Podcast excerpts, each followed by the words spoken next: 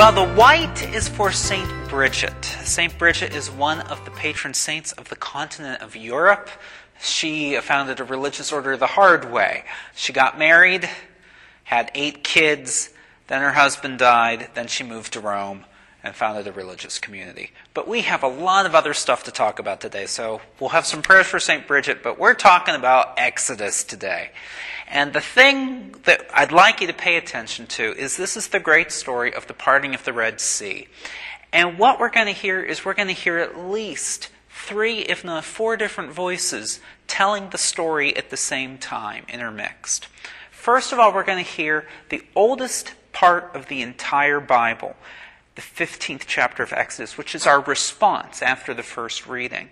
And that is probably the oldest thing in the Bible, and it sounds like the people of Israel stood at the side of the Red Sea and a big wave came and got the Egyptians. That's the way that it tells the story.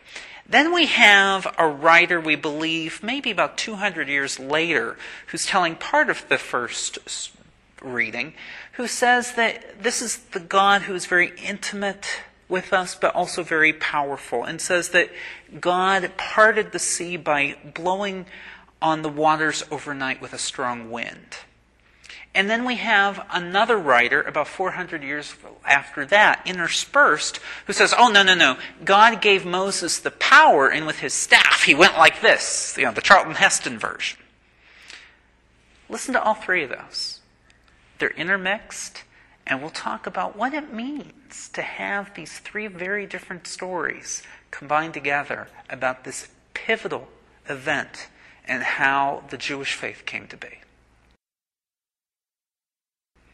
One of the most famous stories in my family is what happened the night before my sister's wedding.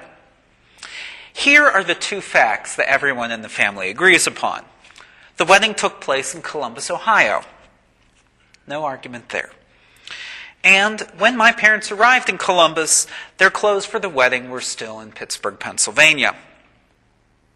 Who left the clothes behind? What solutions were proposed? Who eventually saved the day? I could tell you my version of the story since I am one of the few principal players still living. But the reason this is a great family story is that nobody agrees. And by hearing the conflicts, the differing perspectives, it weaves the tapestry of who my family was and is in a way that gives it its wonderful complexity. The events of Exodus 14 and 20 are the key events of Jewish identity. The two key events for two of the key events for how Christians understand who God is. We hear this passage it is the required Old Testament passage that must be proclaimed at the Easter Vigil, the high Mass of the year. The three or more perspectives of people telling their versions of who God is and what God did gives us a much deeper, more wonderfully complex understanding of who God is. We, as a people of faith, would have a much more limited understanding of God if any of these voices didn't contribute to the story.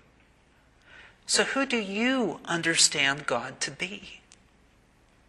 Can you open yourself up to additional possibilities of who God can be?